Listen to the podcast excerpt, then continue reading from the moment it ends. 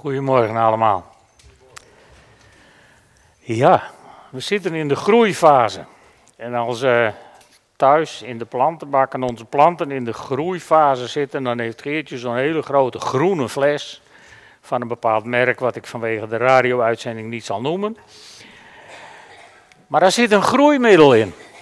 En weet je, als je geestelijk wilt groeien, dan is er één top groeimiddel en dat is lofprijs. God loven en prijzen. En, en hoe kom ik daar nou bij? Nou, dat zal ik jullie kort vertellen. In juli 1986 waren wij met ons gezin voor het eerst op een lofprijsconferentie op de Bron bij Ommen. En uh, daar maakte ik kennis met het onderwijs over lofprijs. Daar sprak Judson Cornwall. Mijn grote voorbeeld als het gaat over, over bijbelstudie en preken, onafvolgbare man. En die sprak de hele week over één thema, Send Judah First. Dat was het thema van de, en het is, was de eerste conferentie waar ik was. En het is de enige conferentie die ik eigenlijk van de eerste preek tot de laatste preek uit mijn hoofd zou kunnen navertellen. Zoveel indruk gemaakt en ik ben zo doordrongen van het belang van, van lofprijs, God loven en prijzen in alle situaties, dat het eigenlijk op mijn hele verdere bediening enorme impact heeft gehad. En ik was er zo enthousiast over dat een jaar later, in 1987, waren wij uh, voor het eerst met een groep tieners op vakantie in Duitsland. Geertje en ik namen altijd vanuit de gemeente waar we toen waren een groep tieners mee op vakantie. En uh, ik had gedacht, dan gaan we elke avond bijbelstudie doen. En de eerste avond, zat, of de eerste middag, ik zat me wat voor te bereiden in mijn auto. En, en ik dacht, ja, zouden die tieners daar wat zin aan hebben, hè? En dan zit je daar wat en dan durf je eigenlijk niet. En toen kwam een van de tieners, die kwam me ophalen. En die zeiden, wij zitten allemaal te wachten, kom je ook nog? ja, bijzonder hè. En toen heb ik het een week lang met de tieners gehad over het belang van lofprijzen. We hadden een paar hele leuke muzikanten mee. Dus er werd gezongen en na de tijd werd er weer gezongen. En het waren van die, van die bijeenkomsten waarin, waarin God zo aanwezig was dat eigenlijk niemand de tent meer uit wilde na afloop. Heel, heel bijzonder. En uh, Judson Cornwall begint zijn verhaal, of zijn, zijn serie studies of het boek daarover wat hij geschreven heeft ook, met het verhaal van Lea. Dus daar begin ik straks. Dat staat in Genesis 29, vanaf vers 16 tot 35 ongeveer. Ik ga het niet lezen, maar ik ga jullie meenemen in het verhaal. En, en hoe ben ik daar nou bij gekomen? Nou, op de laatste seniorenochtend, daar sprak Magiel Oppenhuizen. En die had het ook over Lea. En, en dat triggerde me, dat bracht zoveel weer naar boven. En toen zei ik daar iets over en toen riepen een of twee van de aanwezigen, waarom preek je daar niet een keer over? En toen dacht ik, ja waarom eigenlijk niet? Want ik denk dan altijd, toch, daar heb ik het hier al een keer over gehad. Maar, maar niet iedereen weet meer alles waar ik het een keer over gehad heb. Dus vandaag, als jullie denken, wat komt het me bekend voor? Heb je ooit een keer heel erg goed geluisterd? En ik ga het hebben over dat verhaal. Met dank aan mijn grote leraar Judson Cornwell.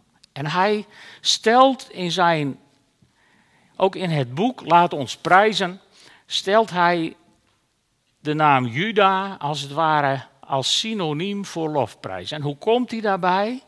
Dat ontstaat in het verhaal van Lea. Er was dus een man in het Midden-Oosten en die heette Laban. En zoals wij hem ontmoeten in de Bijbel, een hurk van een kerel. En die had een dochter. Het was niet moeders mooiste.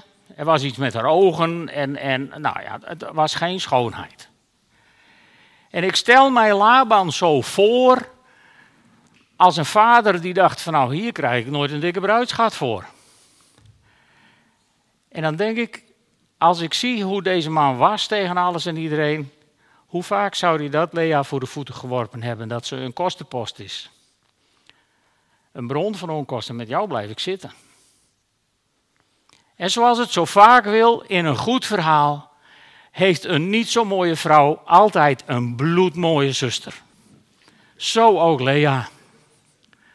En daar komen de kerels wel op af. Hè? Dus Jacob die zal trouwen met Rachel. En, en, en dan gebeurt er iets heel merkwaardigs. Als Jacob zeven jaar voor haar heeft gewerkt, breekt de dag van het huwelijk aan. En dan staat het in één zinnetje in de Bijbel zo simpel dat Laban Lea bij Jacob in de tent bracht. En dan slaat mijn fantasie op hol. Dan denk ik, stel je nou voor dat op mijn trouwdag Geertjes vader had gedacht van nou, eh, de, Geertje die bewaar ik nog even. En eh, Geertje had geen zusters gelukkig, dus het kon niet gebeuren. Maar stel je het even voor. Stel je voor dat, dat mijn schoonvader s'morgens tegen Geertje had gezegd, nou weet je wat, als jij nou thuis blijft, dan gaat, gaat je nichtje met Willem trouwen. Ik weet zeker dat Geertje het hele pand had gesloopt waar dat was gebeurd. En, en Rachel, kennelijk heeft hij haar opgesloten of zo. Met de dood bedreigd, met een bediende de woestijn ingestuurd. Ik weet het niet. Maar wat voor dag moet het voor Rachel geweest zijn? Erger nog, misschien wel, nee, niet erger, maar wat moet het voor Lea geweest zijn? Om door zo'n vader in de trouwjurk van je zusje gestopt te worden en dan naar een man gebracht te worden die niet van jou houdt, maar van je zusje. En dan zeg je niks. Dan waren de procedures kennelijk toen wat anders, want we lezen in Genesis dat hij haar pas avonds naar de tent van Jacob bracht. Hè? Dus ja, ze waren niet bij de burgerlijke stand geweest en ze waren ook niet in de kerk getrouwd waar de dominee had gezegd, nu mag je de sluier optillen om haar een zoen te geven. Want dan was het allemaal niet gelukt. Maar s'avonds wordt Lea bij Jacob in de tent geschoven. Sommige mensen zeggen, Jacob was zo dronken dat hij niet in de gaten had wie er bij hem lag. Nou, mannen en broeders, wie van jullie wel eens goed dronken is geweest, die weet dat je dan niet zoveel presteert. Dan was er van die huwelijksnacht echt niks terechtgekomen. Zo dronken kan hij niet geweest zijn. Maar wat mij verbaast is dat Jacob dan de andere ochtend pas ziet dat hij met de verkeerde vrouw in bed heeft gelegen. Snap jij dat? Kennelijk heeft hij alleen de onderste helft uitgepakt en de bovenste helft niet. Maar hoe kan dat bestaan? Kun jij je dat voorstellen dat dat zo gebeurt? En dan s'morgens dan is hij ook nog kwaad op Lea en op Laban en op alles op de hele wereld waarschijnlijk. En dan heb ik zo medelijden met Lea, weet je. Haar integriteit is op zo'n gruwelijke manier geschonden. En, en, en daar moest ik aan denken toen ik het boek van, van Jeanette van der Veen las. Over, over breuklijnen van goud. En dan denk ik, hoeveel vrouwen zijn er niet wiens integriteit op zo'n gruwelijke manier geschonden is? Statistisch zitten er hier dus ook de nodigen. En mannen van wie de integriteit geschonden is. Dan neem ik jullie even mee naar hoe het verder gaat met Lea. Let even op deze vrouw. Zij wordt zwanger en ze krijgt een zoon. Dan zijn hier twee, twee die zijn onlangs beppen geworden, heel kort geleden. Aleida, hoe heet jouw kleinkind? Lea. Lea.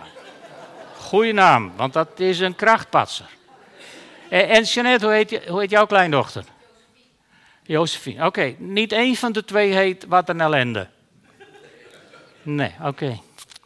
De eerste zoon van Lea, die wordt genoemd Ruben, met excuses aan alle Rubens. Maar dat is een woordspeling met de Heere heeft mijn ellende gezien. Kun je je even voorstellen? Ik weet niet hoe het met jullie is, of je je nog herinnert toen je voor het eerst vader of moeder werd. Dat was een van de meest hemelse dagen in mijn leven. Toen was dit niet mijn gedachte.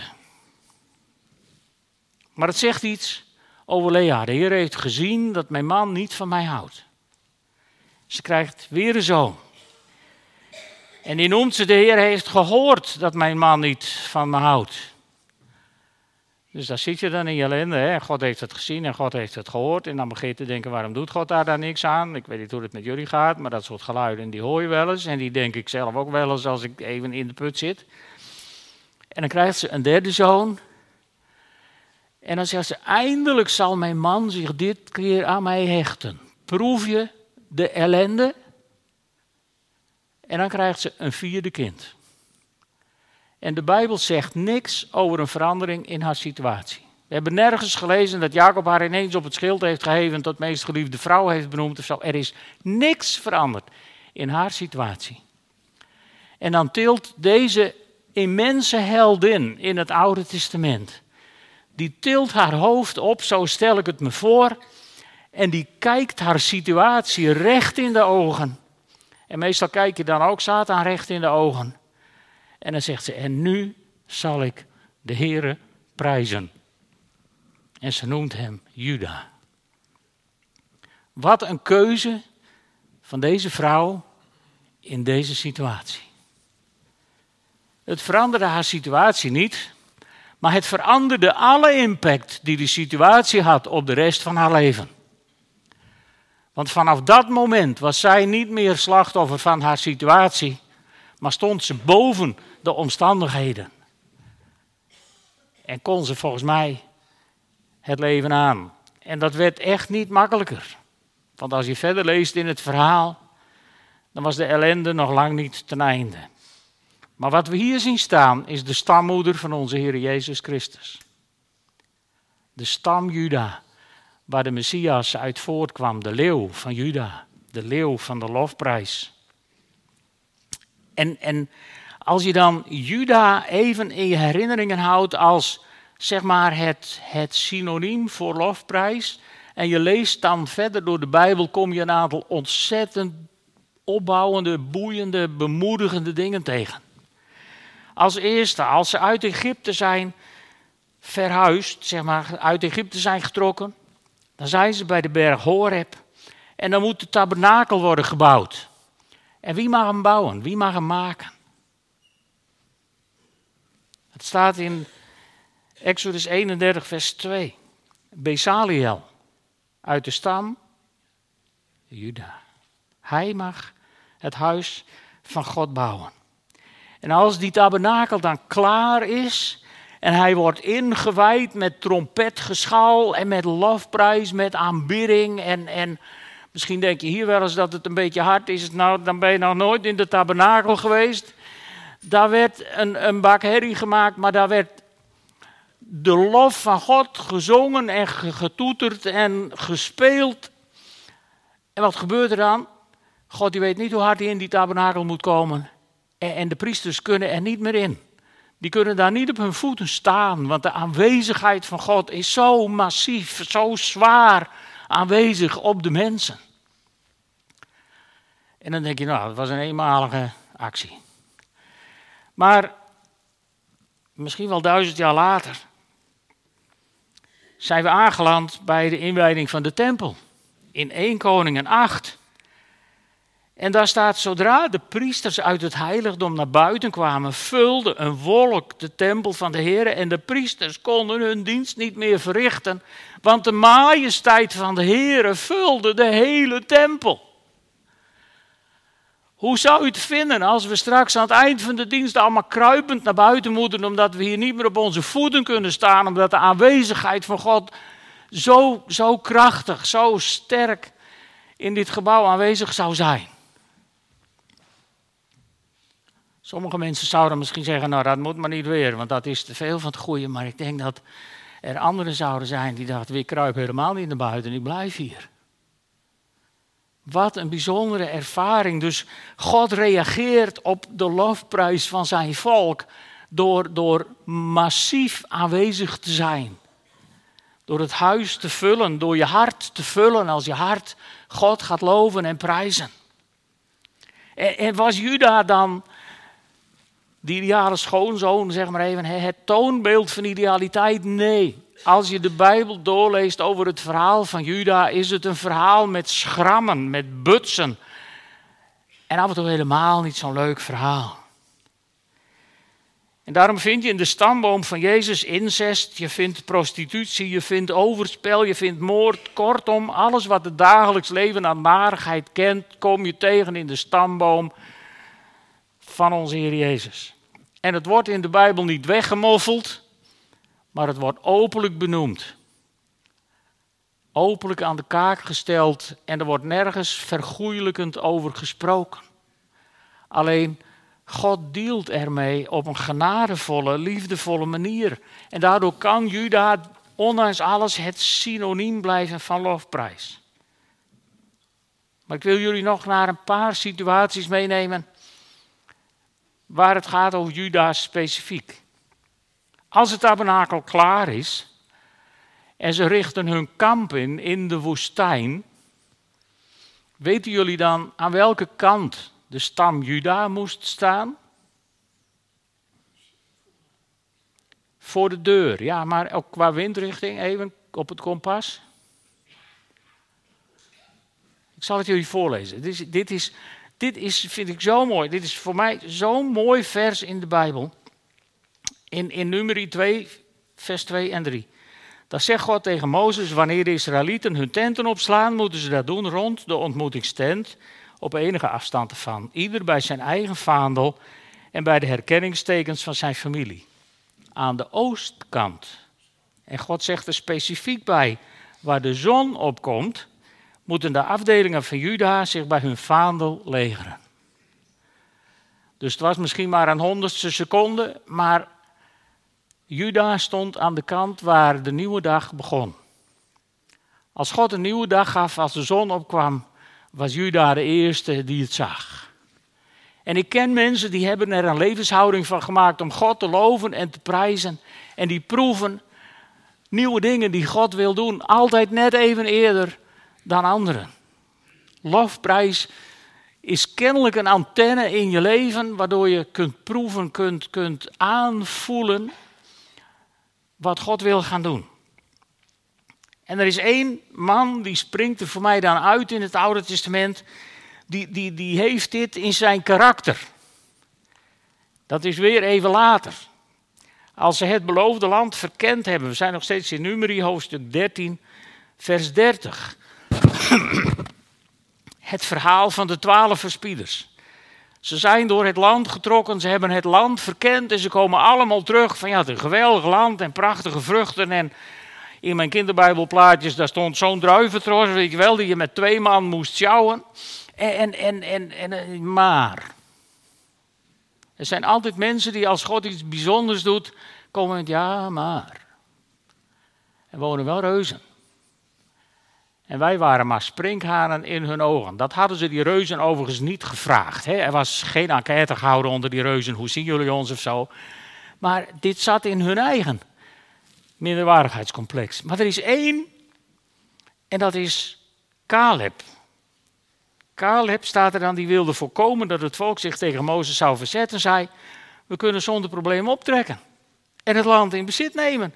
We kunnen dat volk makkelijk aan. Caleb kwam uit de stam Juda. Hij had geleerd om God te prijzen in alle omstandigheden. En hij had een vertrouwen in God wat bovennatuurlijk groot was.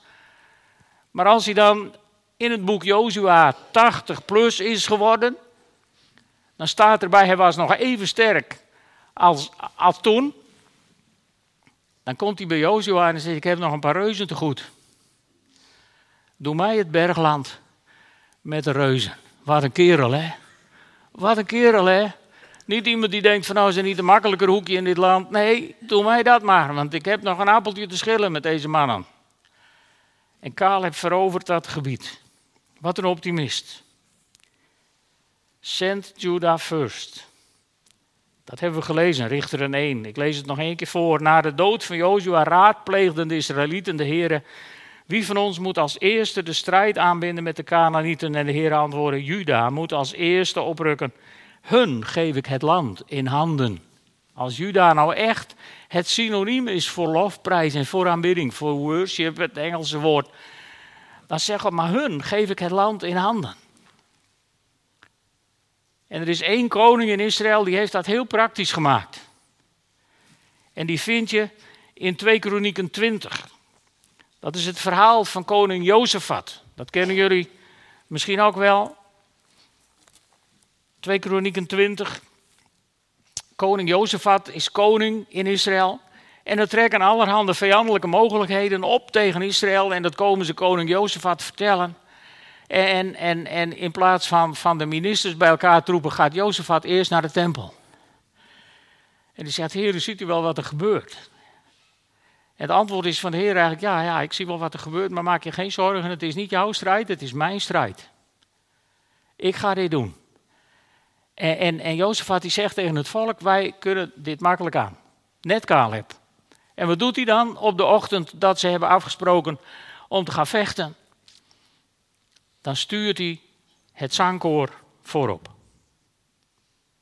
Dat heeft Zelensky niet kunnen bedenken en Poetin ook niet. Maar koning Jozefat die stuurt de zangers voorop. En die gaan voorop en die, wat staat er dan? Die zingen geen klaagzangen, die zingen geen, geen hulpkreten. Die loven en prijzen de Heren uit alle macht. En wat gebeurt er in het kamp van de vijand? Daar vliegen ze elkaar naar de keel en ze maken elkaar af. Want wat zei God tegen Jozefat? Het is niet jouw strijd, het is mijn strijd. Heb jij geestelijke strijd voor ogen? Dan is dit de boodschap van God voor jou. Het is niet jouw strijd, het is Gods strijd. En als je God gaat loven en prijzen, gaat Hij zijn deel van de strijd winnen. En hoef jij alleen de buit maar binnen te halen, net zoals in dit verhaal. Jozefat, die het heel duidelijk in praktijk brengt. En nou til ik hem over naar het Nieuwe Testament. En dan ga ik met jullie naar Handelingen 16. Het eerste heilsfeit in Europa. Paulus en Silas, die zijn de zee overgekomen en aangeland in Griekenland. En de eerste fatsoenlijke stad waar ze komen is Filippi. En dan wandelen ze een tijd rond en ze worden lastiggevallen door iemand die bezeten is door een boze geest. En die hebben ze eruit gejaagd. Maar ja, er waren mensen die verdienden geld aan die boze geest, dus die worden boos. En, en nou ja, het verhaal.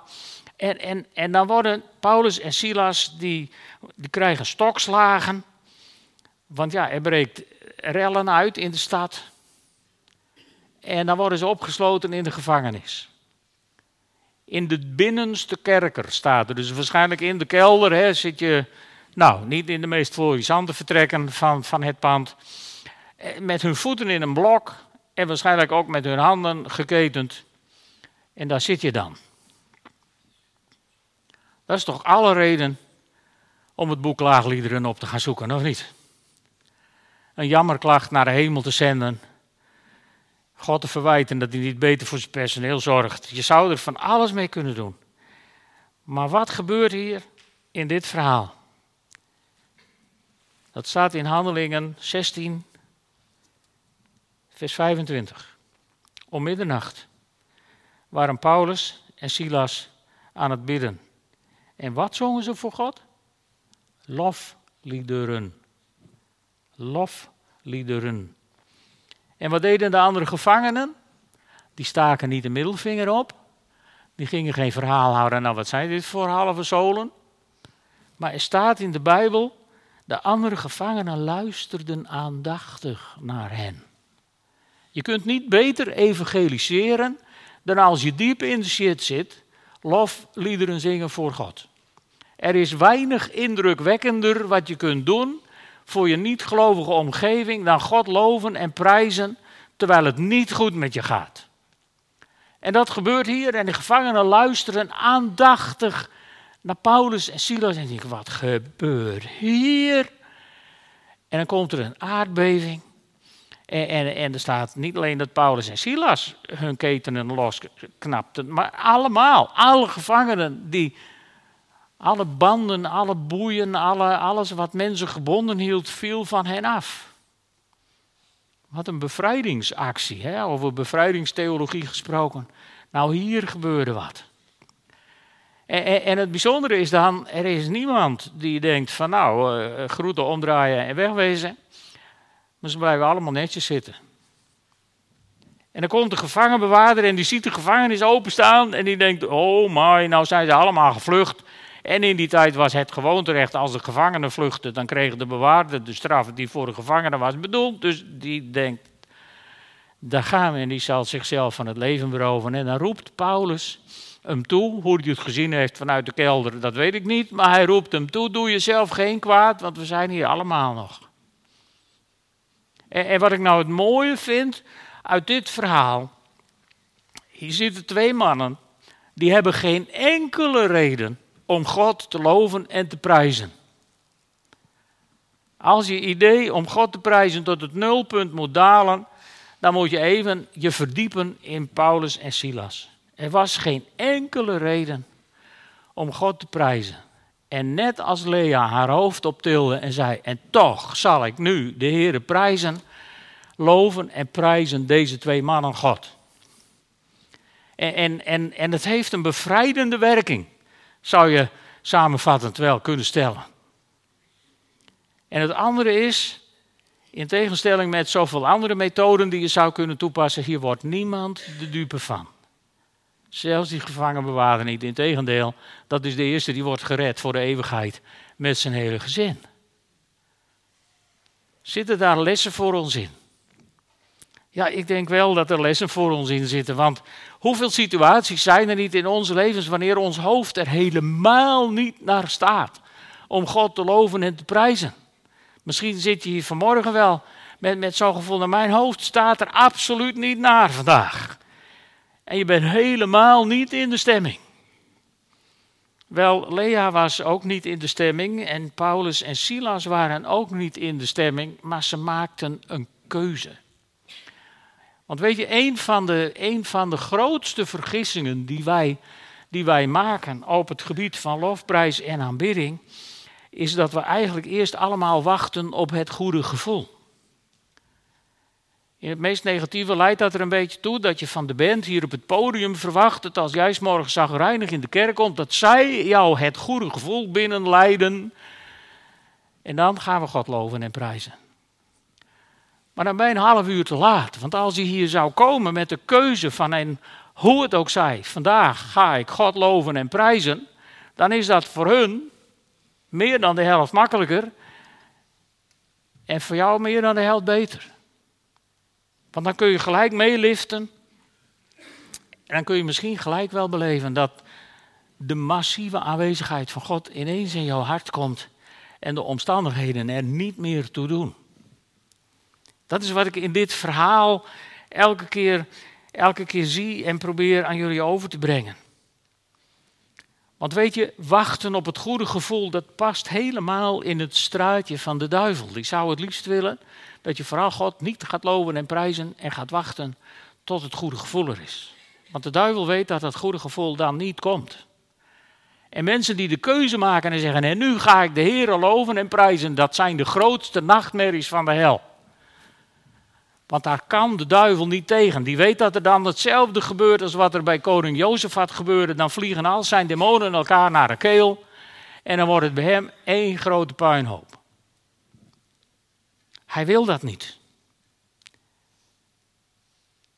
En ik denk dat daar voor ons een opdracht ligt. Christopher Wright heeft een, een heel mooi boek geschreven, een Engelse theoloog, The Mission of God. De missie van God. En hij zegt, en de missie van God is ook de missie van mensen. En dat heeft vooral ermee te maken dat hij zegt, de mission of God is dat wij tot zegen zullen zijn. En hij haalt aan de belofte van Abraham daarbij, dat wij tot zegen zullen zijn voor alle volken. En op een gegeven moment legt hij uit, ik zal het eh, in het ik heb geprobeerd het in het Nederlands te vertalen. Daar schrijft hij, het prijzen van God is de belangrijkste reden van het bestaan van de schepping.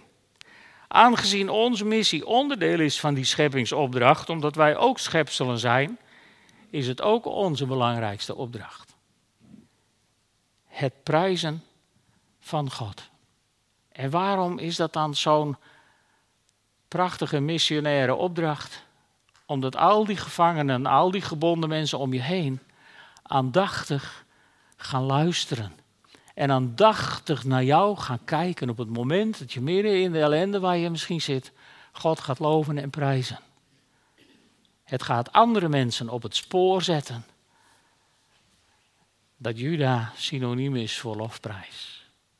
En dat het een doorbrekende keuze is als je dat in je leven kunt maken.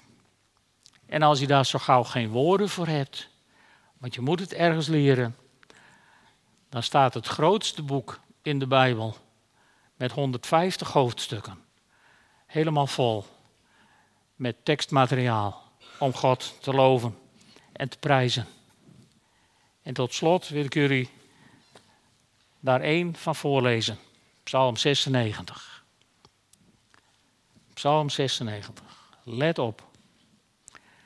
Zing voor de Heer een nieuw lied. Zing voor de Heer heel de aarde. Zing voor de Heer, prijs zijn naam. Verkondig van dag tot dag dat Hij ons redt. Maak aan alle volken Zijn majesteit bekend. Aan alle natieën Zijn wonderdaden. Groot is de Heer, Hem komt alle lof toe. Geducht is Hij meer dan alle goden. De goden van de volken zijn minder dan niets. Maar de Heer, Hij heeft de hemel gemaakt. Glans en glorie gaan voor hem uit. Macht en luister vullen zijn heiligdom. Erken de Heer, stammen en volken. Erken de Heer zijn majesteit en macht. Erken de Heer de majesteit van zijn naam. Draag geschenken zijn voorhoven binnen. Buig u voor de Heer in zijn heilige glorie. Huiver heel de aarde als hij verschijnt. Zeg aan de volken, de Heer is koning. Vast staat de wereld. Zij wankelt niet. Hij oordeelt de volken naar recht en wet. Laat de hemel verheugd zijn, de aarde juichen, de zee bruisen en alles wat daar leeft. Laat het veld verblijd zijn en alles wat daar groeit. Laat alle bomen jubelen voor de Heer, want Hij is in aantocht. In aantocht is Hij als rechter van de aarde. Rechtvaardig zal Hij de wereld berichten de volken oordelen, trouw aan zijn woord. Wauw. Wauw. Dat is nog eens een wederkomstgedachte. En misschien als je naar het journaal kijkt, hoe het er allemaal voor staat. Vast staat de wereld. Zij wankelt niet. Yes. Is dat bemoedigend? Voor mij mateloos bemoedigend. Dus laten we een moment nemen om God te prijzen en te bidden. En daarna gaan we ook een heel mooi lied zingen. Weet je, ik vond het zo mooi dat Marlene dat lied heeft uitgezocht. Ik kom in uw heiligdom binnen. Want in die tent van 1987 was dat een van onze meest favoriete liederen. Dus die gaan we zo meteen zingen. Zullen we gaan staan en God prijzen? Heere God, dank u wel voor uw grootheid. Voor uw almacht. Dank u wel dat u deze wereld in uw hand heeft. Dank u wel dat u ook mijn leven in uw hand hebt. En ik hoop dat je dat zelf ook kunt zeggen als je hier zit. Dank u wel dat u mijn leven in uw hand hebt, ongeacht de omstandigheden. En ik bid u, Heere God, leer ons. Leer ons mensen te worden die bij het ontwaken s morgens zullen denken, geprezen zij de Heer. Halleluja. En als ons hoofd er even niet, toe, niet naar staat, Heere God, dat we onszelf even bij een lurf zullen pakken en tegen onszelf zullen zeggen, loof de Heere mijn ziel. Leer het ons maar. Heer, laat uw geest over ons vaardig worden en maak ons aanbidders zoals nooit tevoren. Ik kom in uw heiligdom binnen. Amen.